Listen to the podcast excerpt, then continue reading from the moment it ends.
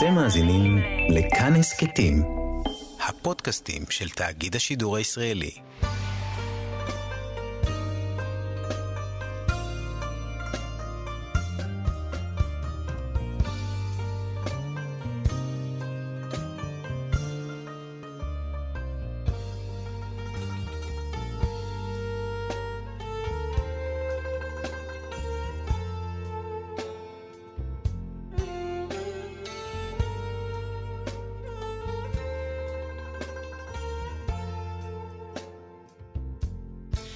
שלום לכם, כאן מורשת חברותה, לימוד משותף עם רבנים ואנשי חינוך בנושא תנ"ך, הלכה ואמונה.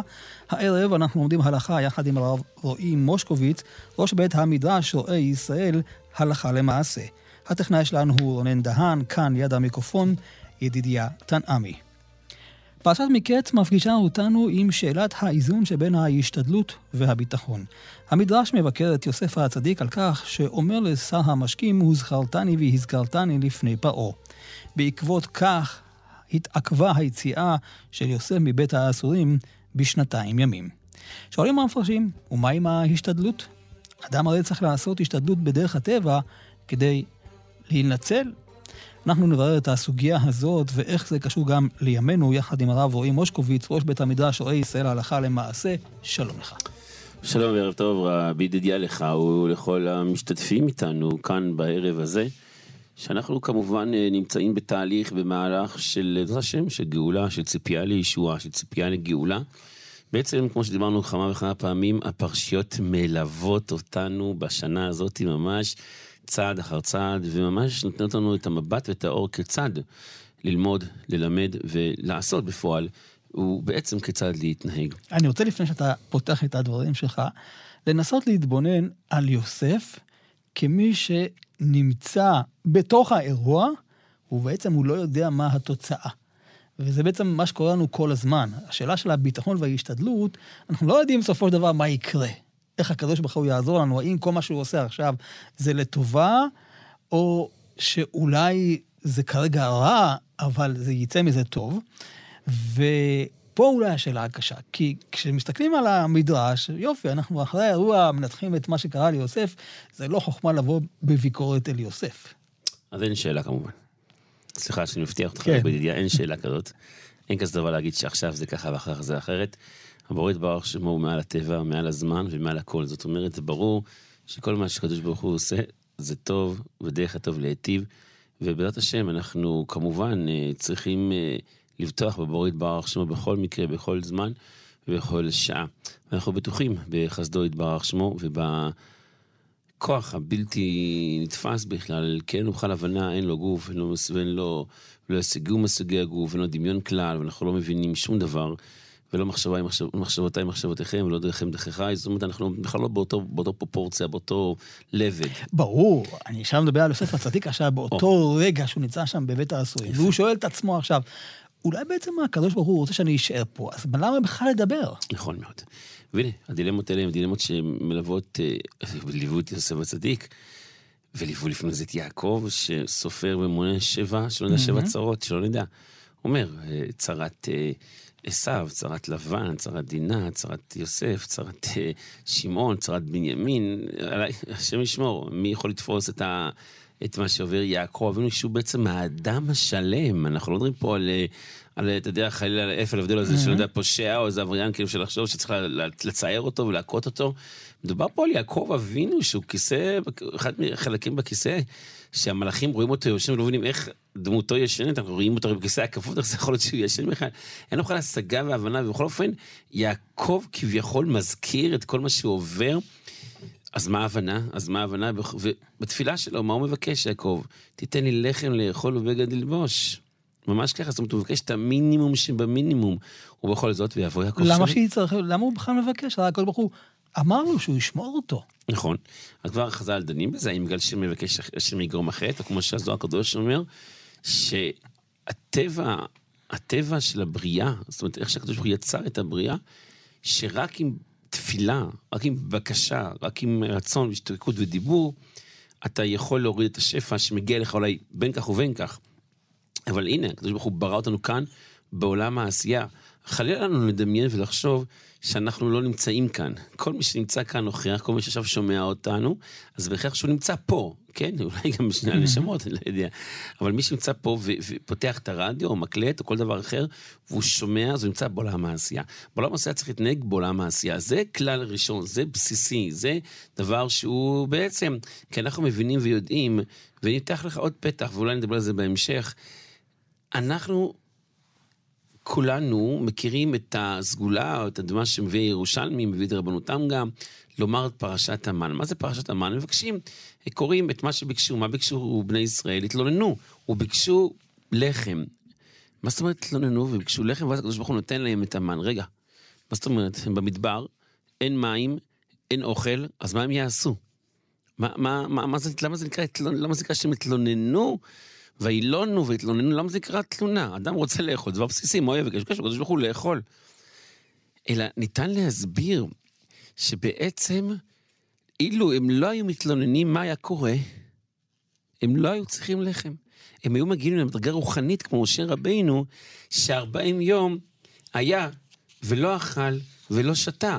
זאת אומרת, בני דור המדבר היו במדרגה כל כך גבוהה, יכולים להגיע לכזאת השגה, שבשבילם גם לבקש לחם זה כבר לא אמור להיות, זה כבר מחוץ לסטטוס. זה מה שהמכילתא בעצם אומר, למה יש את העניין הזה של uh, המן, הצנצנת המן, כדי לבוא בעצם, לבוא ולהראות בסופו של דבר לאדם שהוא צריך לסמוך על הקדוש ברוך הוא, כי לא על הלחם לבדו יחיה האדם.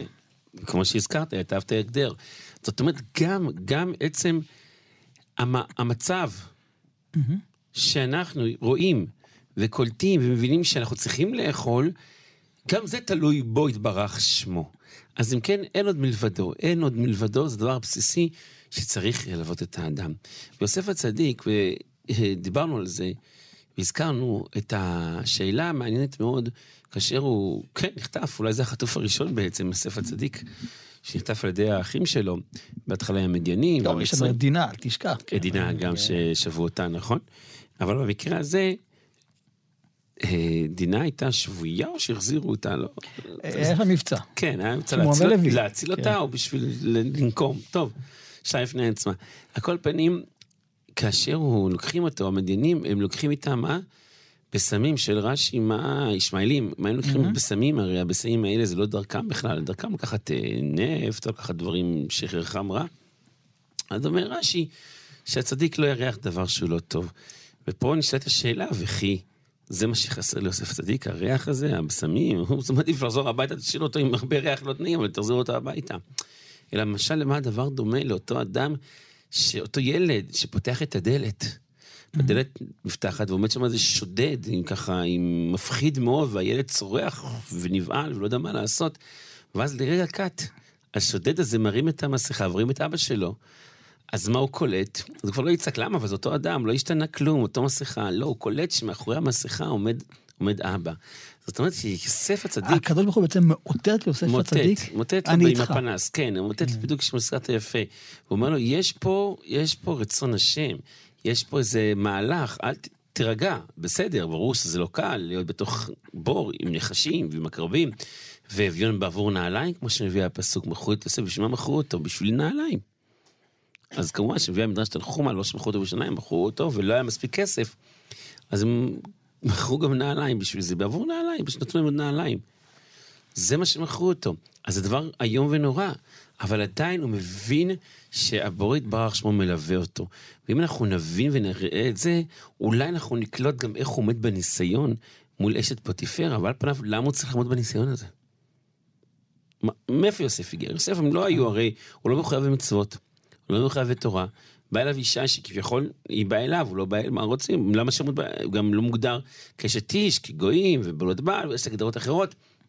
בכל אופן, הוא נמצא בצדקתו. ולמה זה מוגדר כצדקתו? כי הוא באמת היה... הוא ברמה אחרת. ברמה אחרת של צדקות. אולי אפשר להשוות את זה ל- ליהודה, הרי שיהודה הרי התחתן עם אישה כנענית ותמר.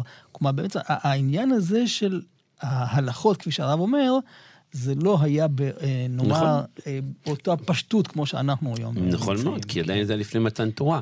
כלומר, אז בעצם, אם אני מנסה ככה לסכם את המהלך שלמדנו עד עכשיו, אה, כשהתחלנו עם הנושא של המן, אפשר לומר שהתביעה כאן מ- מיוסף היא בגלל שיוסף היה ברמה רוחנית גבוהה יותר, ולכן יש כאן ביקורת מצד המדרש. וזו שאלה מעניינת באמת עד כמה, הרש"י כמובן מביא כסוג של ביקורת, נקרא לזה, אם אפשר להגיד ככה, מול יוסף הצדיק. התוצאה היא כזאת, שהוא יתעכב עוד שנתיים ימים. טוב, זה מדרש, זה כן. חז"ל. אני אומר, שוב, לכן אני אומר, זה דעה של. חז"ל, איך נכון. חז"ל רואים את הדברים. אז יש בזה כמה הבנות, יש את ההבנה המחודשת שאומרת וישכחהו, ויהי מקץ שנתיים ימים, זאת אומרת שיוסף התפלל במשך שנתיים שישכח אותו. אה, מעניין. ורק כשהוא סיים להתפלל על זה, אחרי שנתיים ימים, שהוא העניש את עצמו, אז. הוא השתחרר. ויש את ההבנה, נראה לי הגויים ועוד, שכל הסיבה שהוא היה שנתיים ימים, זה בגלל שהוא אמר פעמיים. אבל אם הוא אומר רק פעם פעם אחת, אחת, כלום לא היה מגיע כלומר. יש עניין של עד כמה צריך להשתדל. נכון מאוד. זאת אומרת, ההבדל בין הש- ההשתדלות לבין התלות, זה ההבדל שבין המאמין לבין השאינו מאמין. הבורא דבר שמו בטבע הבריאה, הוא יצר שיצטרכו, הנה, אדם לא יכול היום, אני חושב, חוץ מלנשום, כל דבר עולה כסף. כל דבר עולה כסף. אדם, לנסוע באוטו, באוטובוס, אה, לאכול, לשתות, כל דבר עולה כסף, אין מה לעשות, צריך ממון. אדם יכול אה, בלי ממון, הוא לא יכול לעשות שום פעולה. זאת אומרת, בטבע הבריאה, הקדוש ברוך הוא ברא, שאנרגיה, זאת אומרת שכל חפץ צריך אנרגיה. כל חפץ. כל אה, פרי או עץ, חייבים להשקות אותו. לא תשקה, לא יהיה צמחים, לא יהיה פירות. אותו דבר, אוטו, לא תדלק, לא לא ייסע. אה, אנחנו יודעים, איינשטיין וזה כבר גילו שכל אה, חפץ דומה מורכב מאטום, זאת אומרת מזה אנרגיה, צריך בטריה, בכל טלפון, צריך חשמל, האדם צריך אוכל. זה טבע הבריאה, שצריך את האחד בשביל השני, זאת אומרת צריך להשתדל. זה בעצם הבריאה. הבריאה מחדשת לנו פה השתדלות בעצמה, בטבעה. אמרנו, דור המדבר יכולים להגיע, יכלו להגיע למדרגה רוחנית של לחם לא אכלתי ומים לא שתיתי. אנחנו לא נראה שאנחנו יכולים להגיע למדרגה הרוחנית הזאת עכשיו. בעזרת השם, המשיח יבוא בקרוב ונכולנו לחזור. אבל אם כן, ההשתדלות היא בטבע. ההבדל בין ההשתדלות לבין התלות, זה ההבדל בין המאמין לשאינו מאמין, שנזכה להיות מאמינים ובוטחים. חברותה עם ידידיה תנעמי. חברותה בכאן אה, מורשת, יחד אה, עם הרב אה, רועי מושקוביץ, אנחנו עוסקים בעניין של בין השתדלות ובין ביטחון בהשם, וראינו כאן את ההבדל, את העניין של התלות, עד כמה האדם משתדל זה אפשרי, אבל ברגע שאתה עובר לתלות, כאן אנחנו מסתבכים. בסופו של דבר אני רוצה לעבור מהדמויות הגדולות, כמו יוסף, דור המדבר, אל אה, הדור שלנו, ואולי דרך הדור שנכנס לארץ, אנחנו כן רואים שהתורה מדברת בספר דברים על העשייה של האדם, אה, ואי אפשר לחיות כאן בארץ רק בגדר נס. ואז בעצם עולה השאלה שלנו בעניין הזה, איפה האיזון הזה? בין העשייה של האדם ובין לסמוך על הנס. מה אומרת ההלכה בעניין הזה? עד כמה האדם צריך לבוא ולעשות, כן? אה, או לסמוך על הקדוש ברוך. נכון מאוד. ובעצם השאלה הזאת היא שאלה מאוד אמיתית ומאוד נכונה, והיא נוגעת בעצם לחיי היומיום, לחיי השעה. זאת אומרת, כל אדם, כמו שהזכרנו, הוא צריך לאכול, צריך לשתות, צריך מגורים, צריך אה, ממון. צריך ממון, צריך בריאות, צריך אה, חינוך הילדים. ושוב כאן חזרת השאלה ונשאלת, האם בעצם הכל תלוי בעשייה של האדם? בכך שהוא פועל, בכך שהוא עושה, או שמא אין שום משמעות לעשייה של האדם. האם ההשתדלות היא שקר? האם החריצות היא דבר שאינו נכון? או אדרבה, ודאי שכן. בשביל להגדיר את השאלה הזאת, אני חושב שאנחנו צריכים לחזור לאותה מחלוקת מפורסמת וידועה. בעצם מחלוקת שנותנת לנו מבט, לנו, לכולנו, כיצד יש להתנהג במשך החיים, במשך היום-יום. ואני כמובן מדבר על המחלוקת בין רבי ישמעאל ורשב"י. ורבי שמעון בר יוחאי. עד כמה צריך ללמוד תורה ועד כמה צריך לנהוג בהם מנהג דרך ארץ, זאת אומרת, לחרוש, לזרוע, לקצור, בסופו של דבר גם לאכול. נכון מאוד. אז אם אה, רבי ישמעאל בא ואומר, ואספת את גנך ואת יורשך ויצריך, אומר, בשעת האסיף אסוף, בשעת הכסיר תקצור, בשעת הזרע תזרע. בא רבי שמעון בר יוחאי ואומר, ותורה, מה תהיה עליה? זאת אומרת, לעניות דעתי, ההקשר של הביטחון והאמונה חייב להיות בד בבד עם התורה הקדושה. מאוד מאוד תמוה יהיה לומר שאדם יבטח בביטחון, ובזמנו הפנוי, בגלל שהוא בוטח בקדוש ברוך הוא, הוא יעשה מעשה שטות. שזה לכאורה תמוה ביותר. האם לשם כך נצר הזמן של האדם? ולכן ברור ופשוט שהביטחון והאמונה, זה נכון שהם עומדים בפני עצמם, כמו שמגדיר חזון איש בספרו אמונה וביטחון, הם עומדים בפני עצמם, אבל הם תלויים פר תורה וקדושה. מצד אחד, הבוטח בהשם חסד לסביבנו. אפילו רשע גמור, אם הוא בוטח בקדוש ברוך הוא, יש לו את הכוח. את החיבור. את החיבור. אבל עדיין, החיבור הזה צריך שהוא יהיה, כמו שהיום אנחנו יודעים, יש חיבור דק ויש חיבור של כבל. זאת אומרת, יש חיבור עבה. בשביל שהחיבור הזה יהיה בו חלק אלוקה ממעל, חלק רוחני, הוא צריך שהחיבור הזה יהיה חזק. והחיבור החזק יש, ישנו בתנאי שאדם הוא קדוש וטהור. הקדוש ברוך הוא, כמו שכתוב, והייתם קדושים כקדוש אני. בורא עולם הוא שיא הטוהרה, שיא הקדושה. ככל שאתם יותר קדוש, יותר טהור, מחובר יותר לבורא יתברך שמו. ואולי אני אוסיף, לפי התפיסה של המהר"ל, שאיך זה קורה? דווקא דרך התורה שהיא שכל נבדל, בהגדרה של המהר"ל. זאת אומרת, אם אתה רוצה להתחבר לקדוש ברוך הוא, החיבור הזה, כן, המחבר הזה שבין, כן, בינך לבין הקדוש ברוך הוא, זה רק דרך תורה שהוא דבר נבדל. אחרת אתה לא יכול להתחבר לקדוש נכון, ברוך הוא. נכון, וזה בעצם בין לפני מעמד מתן תורה לבין אחרי. אם לפני מעמד מתן תורה הבין יוסף הצדיק שרק הקדושה והטהרה יכולה לחבר אותו עם בורא עולם, עם, עם השפע של החיים, mm-hmm. עם מה שבא אליו אביו בדיוקנו ואומר לו, השבטים יהיו רשמים על, על החושן, איפה אתה תהיה? זאת אומרת, אתה רוצה את החיבור שלך עדיין בבריאה, אתה חייב להיות קדוש וטהור. אנחנו יודעים שאחרי מתן תורה, החיבור יכול להתבצע אך ורק על ידי תורה ומצוות. אז נכון, יש נושא של ביטחון, ויש את המושג שבטחו בי ואני מקיים, לבו עליי ואני פורע, זה נכון מאוד, וזה אמיתי, וזה נכון בכל שעה, בכל זמן, בכל רגע, גם כשאדם הוא רחוק מאוד מהבורא יתברך שמו, mm-hmm. הוא יכול ברגע אחד, יש לו את האפשרות, יש לו את האפשרות, אבל ההבדל בין אותו אדם לבין אדם שעוסק בתורה הקדושה, זה ההבדל האם זה מהלך של חיים או שזה רגע אחד. זאת אומרת, אותו אדם שנמצא במשך הזמן, הוא מתרחק מהבורא יתברך שמו, והוא אומר שהוא מחליט, הוא קובע, הוא יפרנס את עצמו, הוא ידאג לעצמו, הוא ילך, הוא יעשה הליכה כל יום ויאכל וישתה ויעשה בצורה בריאה וידאג לכושר הגופני שלו, וכמובן ילך ויעבוד ויתפרנס. הוא כביכול אומר, הידיים שהוא, הידיים שלו, הוא ברשות עצמו. אז במקרה צורך שהוא רואה שהוא כבר לא שמה, אז הוא מבקש את הישועה מהבורא יתברך שמו, זה יכול להיות שזה יצליח. אבל יש את. את. את אותם שבט לוי, שכביכול הם, זה לא שהם תחת כנפיו של הקדוש ברוך הוא, כולם תחת כנפיו של הבורא יתברך שמו. אבל זה הבחירה של האדם. האם הוא רוצה להיות כביכול ברשות עצמו, ותתמודד, לפעמים תצליח, לפעמים לא.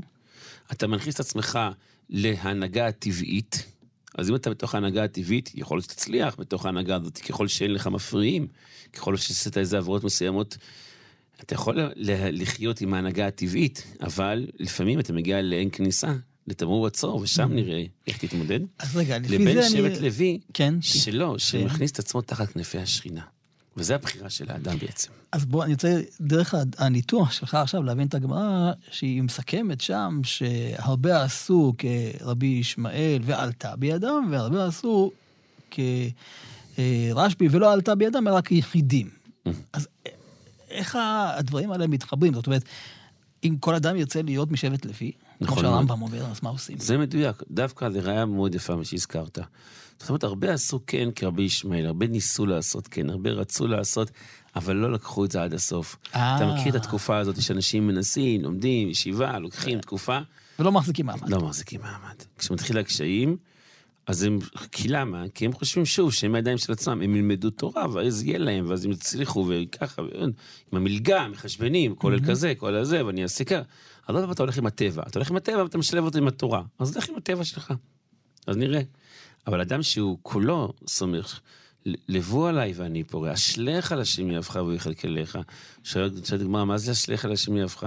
כמו תותיה, כמו אותו שכיר ישמעאלי, שזרק את המסע שלו על החמור, ונתן לו לנסוע. זה כמו המשל הידוע עם הרשלה, שראו אותו ברכבת, ורואים אותו ככה מושך את הכיסאות, ככה דוחף את הכיסאות, שאומרים, מה אתה דוחף את הכיסאות? מה העניין? אמר, אני רוצה שהרכבת תמהר, מאוחר מאוד, אז הוא מנסה לעזור לרכבת, יש את המשל המפורסם. על אותו, היה יהודי כזה, בירושלים היה מפורסם פה, בטח אתה רבי דיין מכיר, אתה ירושלמי, שהיה שנים עומד בכניסה לעיר ירושלים, והיה מכוון את התנועה. הוא היה מכוון את התנועה. איך הוא היה מכוון את התנועה? הוא היה עומד מתחת לרמזור, כשהרמזור היה עושה אדום, הוא היה עושה עצור. וכשהרמזור היה עושה ירוק, הוא היה נותן... סע. סע, היה נותן לכולם לנסוע, וככה חוזר חלילה, ופעם אחת הוא היה חולה. וראו אותו מגיע לעבודה, הוא הולך מגיע לעבודה, אמרו לו, איך ייסעו בלעדיי? איך אנשים... אז מה? כן, שלא נדע. ככה לכאורה הרבה, לא אחד, לא שתיים, מיליארדי אנשים חושבים היום. שהם מזיזים את, את, את הכלכלה, והם מנסים, והם לוקחים, והם חוזרים. ונכון, נכון, הקדוש ברוך הוא הוריד עולם עשייה. באמת יש כוח לאדם לעשות פעולות, זה ברור, זה פשוט. ככה צריך להיות, וכן צריך לבחור בטוב ולא לבחור ברע. אבל עדיין, כל אחד יכול, בכל שעה מסוגלת, בכל זמן, באיזה גיל שנמצא, פשוט לה- להבין שעם אמונה אמיתית שיש לו, שזה החלק הרוחני של הביטחון, ועם כלי העשייה, שזה התורה הקדושה והמצוות, יכול להגיע לרמת שפע וקדושה כזאת שהוא לא צריך שום השתדלות. כן, אבל עדיין הגמרא שם מדברת על... רק במצב באמת אה, מיוחד, שכולם אה, עוסקים ולומדים, וראו זרים צונכם וכולי וכולי, כלומר, אפשר לומר, מצב אופ- אוטופי. זה לא המציאות, לצערנו הרב, של, של ימינו, אז ממילא אדם יכול עכשיו לומר לעצמו, טוב, שמענו את השידור עכשיו, אני סוגר את העסק, יושב, לומד בכולל, כמובן, אם הוא מצליח להגיע למדרגה רוחנית כזאת, הוא שלא- לא יכול לדעת. הוא הוא, לא. עכשיו, הוא עכשיו נמצא, בא לרב ושואל את השאלה. אין כזה אני דבר, האם, הוא אני- יכול, כל אחד יכול. הוא צריך לעמוד באתגרים. זאת אומרת, כמו שאנחנו יודעים שאדם. של חיילים, כן עכשיו, שישמור אותם, יציל את כולם, יחזיר אותם בשלום. הם, הם לא סתם הגיעו אחד לסיירת מטכ"ל, השני הגיע ל... לכל מיני רמות של אה, כישורים. זה אחרי אבל עבודה, כל אחד, הרב אומר, כל עבודה אחד יכול. להגיע לזה. מפרכת. עבודה מפרכת. אדם אבל יכול לא להגיד... כולם מגיעים לצנחנים, נכון, לסיירת. נכון מאוד, נכון מאוד. זו עבודה. אם הוא רוצה לקחת את עצמו לרמה הזאת, הוא יכול. יכול. יכול להיות שהוא צריך, הוא צריך להתכונן לזה, זה לא יהיה קל, אבל הוא יכול להגיע לרמה כזאת של קדושה ודאי, עם תורה, עם קדושה ועם אמונה, ברמה כזאת שהוא לא יצטרך, לא יצטרך לעשות שום השתדלות, ואדרבה, השתדלות רק אתה יכול להרוס לו, כמו שהנועם מלמך מביא, שאדם שהוא בוטח בקדוש ברוך הוא, הקדוש ברוך הוא, כל דבר, בין אם זה בני, חיי ומזוני, ולרגע שוכח מהביטחון, פתאום, הסיפור המפורסם. הרי אנחנו יודעים שיש שני שיטות, אמרנו, איך לדאוג לאותו ישיבה שצריך את הישיבה, לדאוג. האם בלאסוף תרומות או שלא, להשתדל לבטוח. אז סיפר ברוך מרדכי אזרחי, זכר צדיק לברכה, קדוש לברכה, שהוא היה אצל הבסקרוב, והוא אמר לו, אין לך מה לאסוף. שב תלמד, תלמד את הבחורים ויגיע לך ממון, מה הבעיה? הוא אומר שככה הוא נהג, עד שפעם אחת היה לו איזה הצעה לנסוע ולאסוף כסף, הוא התלהב. הוא אומר, מאז זהו, יש לו איזה קטלות. זהו. אז כבר כביכול אומר, הוא מצטער שהוא עשה את זה. זאת אומרת, ברור, זה קל אבל, זה לא קל להגיע לסוף החודש ולהתחזק בביטחון ובאמונה ולקבל את הממון. אבל אתה רואה, אתה רואה, אני יכול להגיד שמות, כל גדולי ישראל, שתחילתם מצער. רב חיים קניאבסקי, זכר צדיק לברכה, לא היה לו איך להוציא את הספר שלו שקל הקודש, לא היה לו איך לשלם את ההדפסה. לא היה לו ממון. עשה נוגע פה בנקודה והנה, רגישה. האם בגיל שהוא סיים את חייו, היה לו ממון או לא היה לו ממון? לא רק לו, לנכדיו, לניניו יש היום, נראה לי, לא חסר, ברוך השם. לא נכנס השאלה אם הציבור אומרת- כציבור יכול לוותר על הדברים הבסיסיים ולחיות אה, חיי צנע. אז הזכרנו, אמרנו, הנה, רבים עשו ולא עלתה בידם. בתור הוראה לרבים ודאי שלא. בתור הוראה לרבים, כל אחד, כל אב משפחה, כל אימא, כל ילד צריך לדאוג לכך שיהיה את האפשרות הטבעית והנראית לעין של הפרנסה, או כל דבר אחר, אם זה חינוך הילדים, או כל דבר אחר. כמו שלמדנו ביחד גם כן, שחייב אדם ללמד את בנו אומנות, כדוגמה, נכון, כלומר נכון. שהוא כן יוכל להתפרנס בסופו של דבר. ולכן, ולכן גדולי ישראל הנהיגו את הסיבה שאנחנו מצביעים בבחירות. למה מצביעים בבחירות? אה, בגלל שהמטרה היא שכן יהיה מצב שאדם באופן טבעי יכול להיות ללמוד תורה ולקיים את ילדיו. אם זה על ידי מלגה, מלגה, אם זה על תרומות, אם זה ביטוח וכולי, יש את האפשרות אה, לקיים בצורה טבעית, בצורה טבעית את ילדיו ואת משפחתו, גם כשהאבא האבא לומד והאימא היא עוסקת בדבר שהוא תורני וכשר. שיהיה אפשרות, ואת האפשרות יש. אף אחד לא יכול להגיד שלא. כן. אם אדם רוצה כל שבועיים לטוס, וכל שעתיים ללכת למסעדה, אז זה נושא אחר, אחר. זה גדר אחר, אז אתה כבר, עוד פעם, אתה כבר מהיחיד, מה, מהרבים, אתה מוציא אותך. אבל אדם שבאופן הסטנדרטי, וזה בטוח, שאחרי שאדם יגיע לרמת קדושה וביטחון ולימוד תורה, הוא יוכל גם, הוא יוכל גם לעשות פעולות כאלה שאנשים אחרים לא עושים, כי הממון שלו מגיע ישירות מהבורא יתברך שמו, בשפע גדול. כולם מכירים את הסיפור עם רבי שמעון בר יוחאי, שבאו אליו התלמידים, אמרו לו, רבה, אין כסף. אין כסף, לא הגיעה המשכורת מהכולל, מה עושים? אחד התלמידים רוצה ללכת לעבוד. אמר לו, בוא. כמדומני בירושלמי. אמר לו, בוא, והרים את המחצלת מתחת איפה שיושב. מה התגלה שם? בור מלא זהובים. אמר לו, קח כמה שאתה רוצה, מה הבעיה? קח. קח, בשמחה. זאת אומרת, כן. השפע נמצא. הפרנסה נמצאת, אם זה ממון. הבריאות נמצאת. החינוך נמצא. כל מה שזה נמצא, יש בעולם. העולם הזה, העולם הזה, הקדוש ברוך הוא ברא אותו בשביל להיטיב לבורא. בשביל להיטיב לנברא. בשביל להיטיב לכל אחד ואחד. מי מקלקלים? אנחנו מקלקלים. אדם לא יכול להסתובב כל היום היום עם, עם הוואטסאפון, עם האייפון, עם כל הדברים הכי חמורים, הכי טמאים. להסתובב ברחובות לראות כל דבר שהוא בא לו, ואז לבוא בטענות למה אין לו. אתה לא יכול, זה לא עובד ביחד. שמור על הקדושה שלך, שמור על הטהרה שלך, שמור על ארבע אמות נקיות, ואז ממילא אתה תראה שהשפע יורד. אני רוצה מכאן להמשיך לעיקרון הבא, שבעצם הוא המשך לדעתי, שוב, הרב אה, יגיד כבר את העניין הזה, כן? העניין של תלמידי חכמים וצבא. זאת אומרת, רואים את המציאות של היום, ולצערנו הרב, אי אפשר- לסמוך על הניסים. אנחנו עדיין כנראה לא במדרגה כזאת אה, גבוהה, שהקדוש ברוך הוא שומע עלינו כפי שהוא רוצה, כפי שאנחנו אולי גם רוצים, וצריך גם צבא. האם גם העיקרון הזה של הפרנסה הוא אותו עיקרון של הנהג בהם מנהג דרך ארץ? ודאי מאוד, ואני רוצה לתקן את המילה הראשונה שאמרת, ברשותך, בדייה. בשמחה. להגיד שלא-. שאי אפשר לסמוך על ניסים, זה לא מילה, לא, אפשר לסמוך על ניסים, השאלה אם אנחנו ראויים לניסים. אני אסביר מה אני רוצה להגיד, יכול להיות שזה לא תיקון מה שאתה אמרת, אבל כן. זה השלמה. זאת אומרת, אנחנו צריכים להבין, וזו באמת ההסתכלות שצריך להסתכל עליה, שאין בהם טבע ומנהגו של עולם, הכל בגזרת עליון. זאת אומרת, ההבדל בין נס ללא נס הוא רק בעיני המתבונן. כאשר אנחנו רואים חיילת, ואני עכשיו לא מתפס שמות, אני רוצה להביא את ההווה בתור מציאות. חיילת אחת משוחררת, באים, לוקחים אותה באמצע, באמצע עזה ומחזירים אותה לבית. ולהבדיל שלוש אחרים, שלא נדע, שעושים את כל ההשתדלות שבעולם בשביל להינצל, ובסוף השם ישמור מה שקורה, שלא נדע לנו לא אף אחד. מה זה? מה הנס פה? איפה הנס פה נמצא? שניהם זה ניסים. שניהם זה בורא עולם. אז אם כן, אנחנו כולנו חיים, חיים כל העולם, ודאי עם ישראל, חיים תחת הרצון של הבורא יתברך שמו. וזה המטרה וזה המסר וזה המהות. ואם ככה, חלילה וחס, לחשוב שאותם לומדי תורה הם מפריעים למערכת, אלא אדרבה. עצם הקיום שלנו פה, ארבעת אלפים, חמשת אלפים שנה אחרי אברהם אבינו, אחרי יצחק, אחרי יעקב, אחרי יוסף.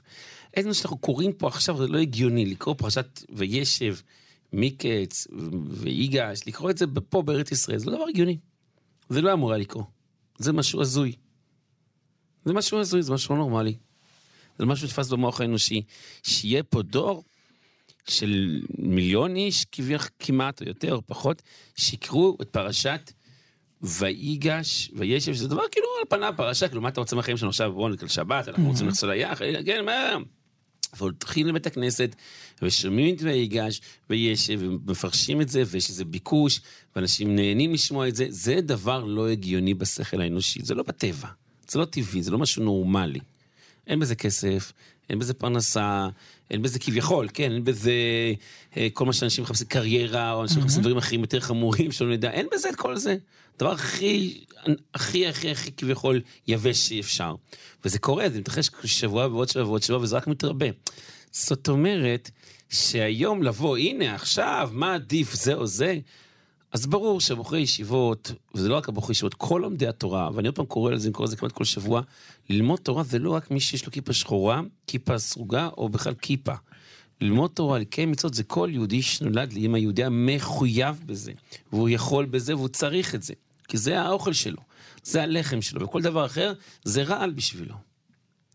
כל יהודי שהולך לך ברחוב, אתה רואה אותו, והוא לא עושה את זה, הוא מרעיל את עצמו, מרעיל את נשמתו, מרעיל את גופו, מרעיל את דורותיו. ואותו אדם, אז אולי התפקיד שלו הוא התפקיד עכשיו ללכת ולשמוע על לומדי התורה, להתגייס. נכון להיות. והיות שזה באמת כמו שהזכרת, היות שבטבע, שהקדוש ברוך הוא ברא את הטבע כלפי, כלפי, כלפי חוץ, בעיניים הבשרניות שלנו אנחנו צריכים אש בשביל להתגבר על הסנוור הזה, והאש הזה הייתה צריכה להתרחש לפני שמחת תורה והיא קרה אחרי, כי זה רצון הבורא יתברך שמו, mm-hmm. אז ברור שהתפקיד שלנו עכשיו זה לעשות כל ההשתדלות על פי הטבע ולנצח, ולנצח.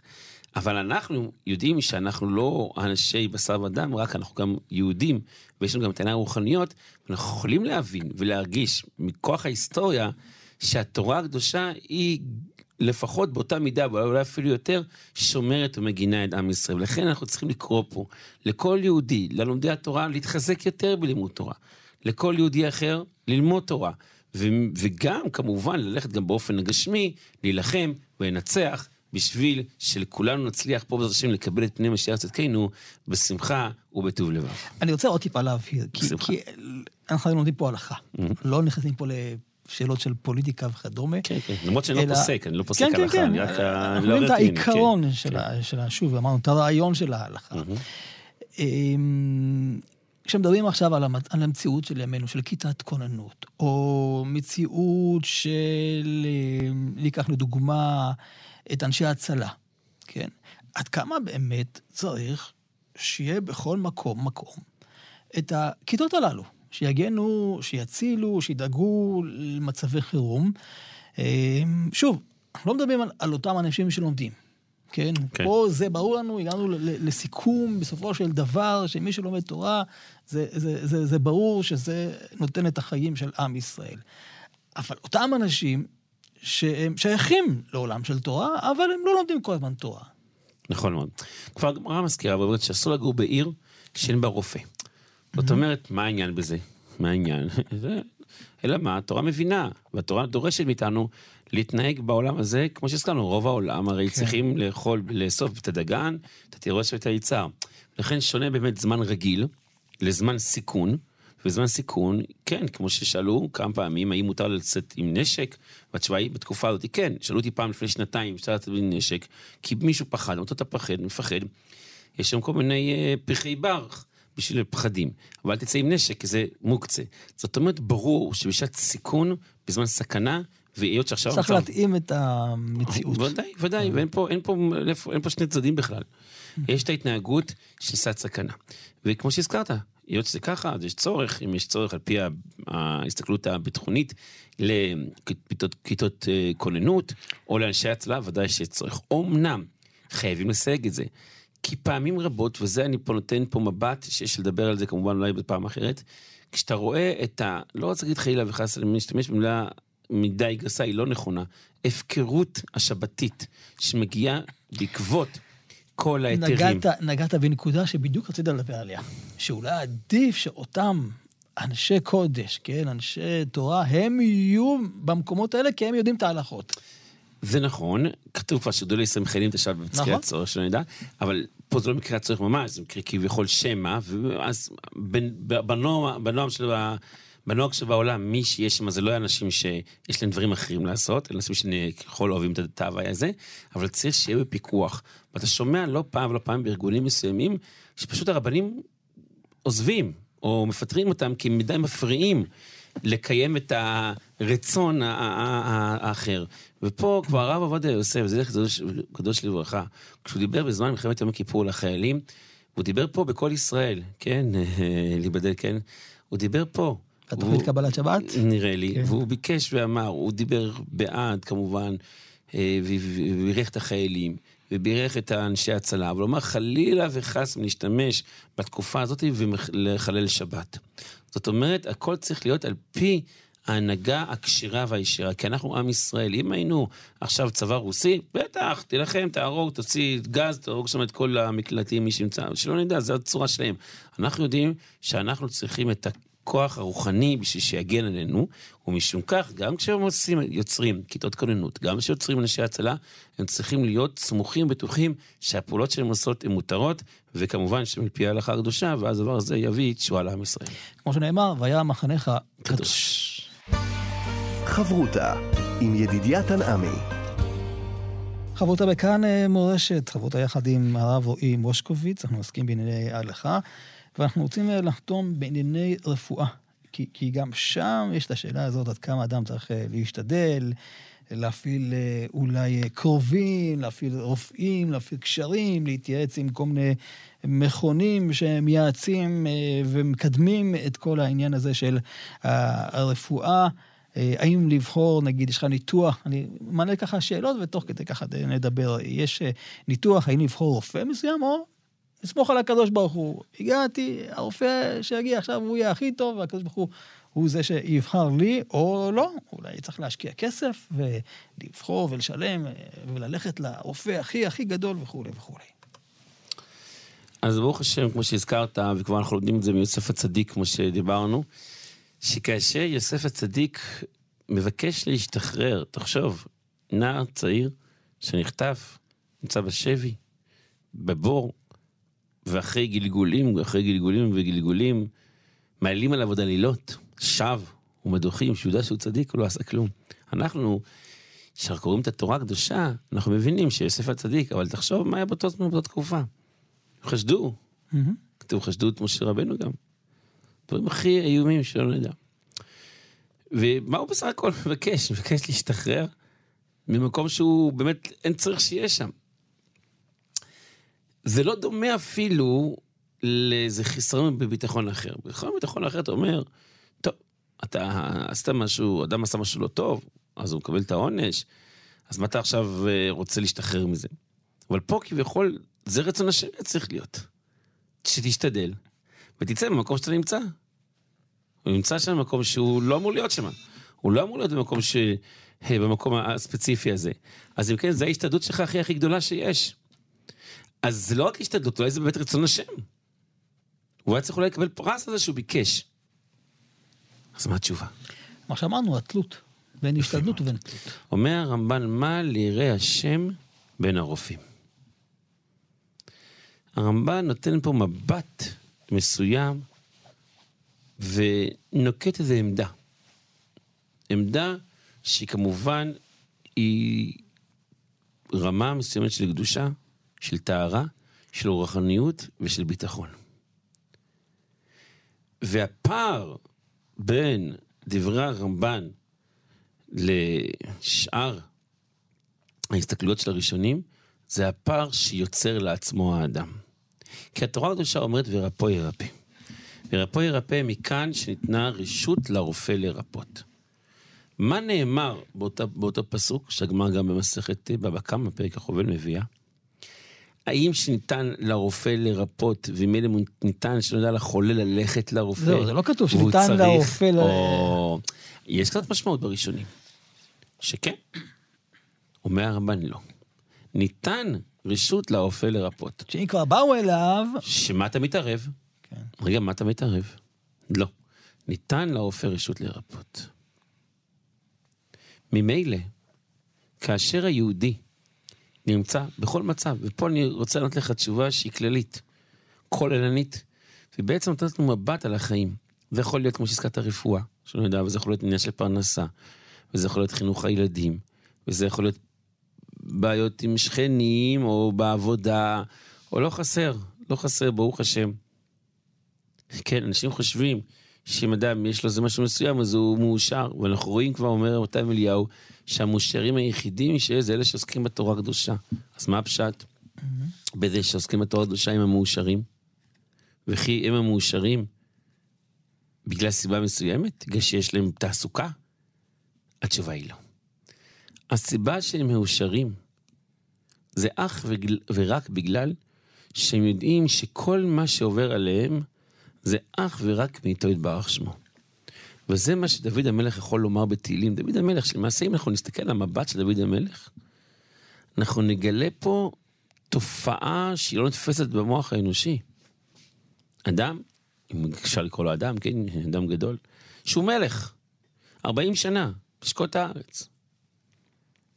נמצא ברמות שפל שלא יודע, איומות. מאבשלום בנו, משאול החם שלו, מעודניהו, מדברים שהם הזויים, שאיך זה שייך בכלל להגיד, באותו אדם שיש את שני הדברים האלה. בכל אופן אומר דוד המלך, אך טוב וחסד ירדפוני כל ימי חיי. מדוע? כי הוא מתחיל לפני זה עם מזמור לדוד השם רואי לא יחסר, בנו דשא ירבצני.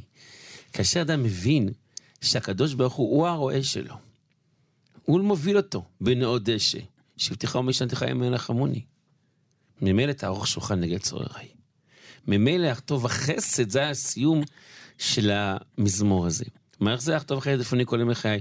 איך דוד המלך שמתחבא בתוך מערה? הוא צריך קורי עכביש שישמרו עליו. הוא בורח לאחיש מלך גת. בורח, כן, ודברים, ובורח מדין מהבן שלו, אחרי שהוא כבר מלך, בורח לבד עם עצמו, ו...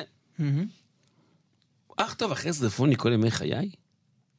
אתה אומר, חצי טוב החסד, אה, שבע שנים טוב החסד, ארבע עשרה, לא, אך כל ימי חיי. אה, השאלה אם זה בקשה, או שזה... זו עובדה. עובדה. אך טוב החסד כל ימי חיי. ואז ושבתי. מה ההבנה בזה? ההבנה בזה כי דוד המלך דבוק בבורא יתברך שמו. שירות ותשבחות, ספר התהילים, לא היה דבוק יותר בבורא יתברך שמו מאשר דוד המלך. איך הוא זכה לזה? חצות לילה, אקום להודות לך השם. רק אדם שיכול לקום באמצע הלילה ולהודות לקדוש ברוך הוא, בכל מצב שהוא נמצא, בין שהוא מלך ובין שהוא... הוא מודה לבורא יתברך שמו ועוסק בתורה בחצות לילה, גנגאים ואוהלות, מבינים אנחנו שהוא מרגיש שהוא בכלל לא נמצא פה, בחלק המעשי. החלק המעשי זה, זה כביכול הדמיון, זה החיצוני. זה הבורא יתברך שמו שלח לו. אבל הוא מבין שהמטרה שלו והמהות שלו זה אך טוב וחסד דפוני כל ימי חיי, כי יש לו את החלק האלוקה ממעל. ובעצם, מה שדיברנו פה, השעה הזאתי, זה אולי כמו, הייתי אומר, להבדיל כמו מדע בדיוני אולי, אבל זה מדע אפשרי. זה מדע ששייך, ואנחנו צריכים להיות חלק מזה ולהרגיש את זה, גם אם לא חיים ברמה, ברמה הזאת, כי זה לא קל. זה לא קל. ברור שאדם צריך עכשיו אולי, חצי מיליון שקל, הרב, אולי... ולסמוך, הוא רוצה, אומר, ילך זה, ילך וימכור משהו. אולי לא. הרב יכול לתת איזה דוגמה למישהו מהציבור, שהוא חי את המציאות הזאת, ולראות שזה כן אפשרי. בוודאי, הבאנו כמה וכמה דוגמאות. הבאנו את רב חיים קניאבסקי, הבאנו את הרב שך. תחשוב, שנתיים שלמים. לא היה לו בגד. היה לו בגד אחד, לא פשוט באוכל לפני אלפיים שנה. 800-900 שנה. הרב שך לפני פחות מ-100 שנה, 50-60 שנה. ישב בעזרת נשים שנתיים שלמים, עם חולצה אחת, עם חולצה אחת לגופו. והיה ביום שישי הולך לכבס את זה. ואני רוצה להגיד לך איפה הוא סיים, איפה הרב שך סיים. אז כותב עליו ספר, לא מישהו חרדי, המפתח בידו. זאת אומרת שהוא כביכול יחליט מי יהיה ראש הממשלה, האם הסכם השלום יהיה, האם אז היה הסכם ורסאי, איך קראו הסכם, נכון? הסכם אוסלו, לא, זה היה לפני אוסלו. אוסלו, זה, וואי. זה היה לפני אוסלו. זה היה עם, עם שמיר, עם ראש הממשלה שמיר. זאת אומרת, אנחנו רואים מכאן יהודי שכל מה שהיה לו בחיים זה דבר אחד. לימוד תורה ועוד תורה ועוד תורה, כדי כך שבשעתיים הראשונות של היום הוא לא היה אוכל לחם ממשהו, רק לחם בלי כלום. למה לחם בלי כלום? כי הוא הקפיד על פת שחית, אבל למה בלי כלום? כי הפריע לו שעכשיו יוצאים ילדים לבתי ספר שלא אומרים שמשמע ישראל השם אלוקינו השם אחד. זאת אומרת, הדבקות בבורא יתברך שמו, הייתה כל כך חזקה, וזה מה שהיה לו נר לרגליו. אנחנו רואים את זה דור אחרי דור, הרב שטיינמן, הוא, הוא, הוא היה אוכל פת רק בשבת קודש. כל השבוע הוא הסתפק ממש, אפשר להגיד, בקו חרובים, זה מה שהוא אכל. אדם שחי למעלה ממאה שנה. זאת אומרת, אנחנו רואים מכאן, שכן, שמעתי איזה רופא שאומר, טוב, הוא אדם חזק. לא יודע, אדם חזק שככה, נראה ככה בתת משקל, בתת תזונה, חי מעל מאה שנה. אז זה שייך, זה אפשרי, זה עבודה, אבל בזה אנחנו נמצאים פה בשביל לעסוק בתורה ולזכות לקצת הארת פנים מהבורא יתברך שמו. תודה רבה לך, הרב רועי מושקוביץ, ראש בית המקדש רואה ישראל הלכה למעשה, וכפי שציינו, עיינו פה ולא אמרנו הלכה למעשה, כי זה היה יותר עיון ולימוד. תודה שלום, רבה שלום. לך. אנחנו נשוב וניפגש בחברותה הבאה כאן, ידידיה תנעמי. אתם מאזינים לכאן הסכתים, הפודקאסטים של תאגיד השידור הישראלי.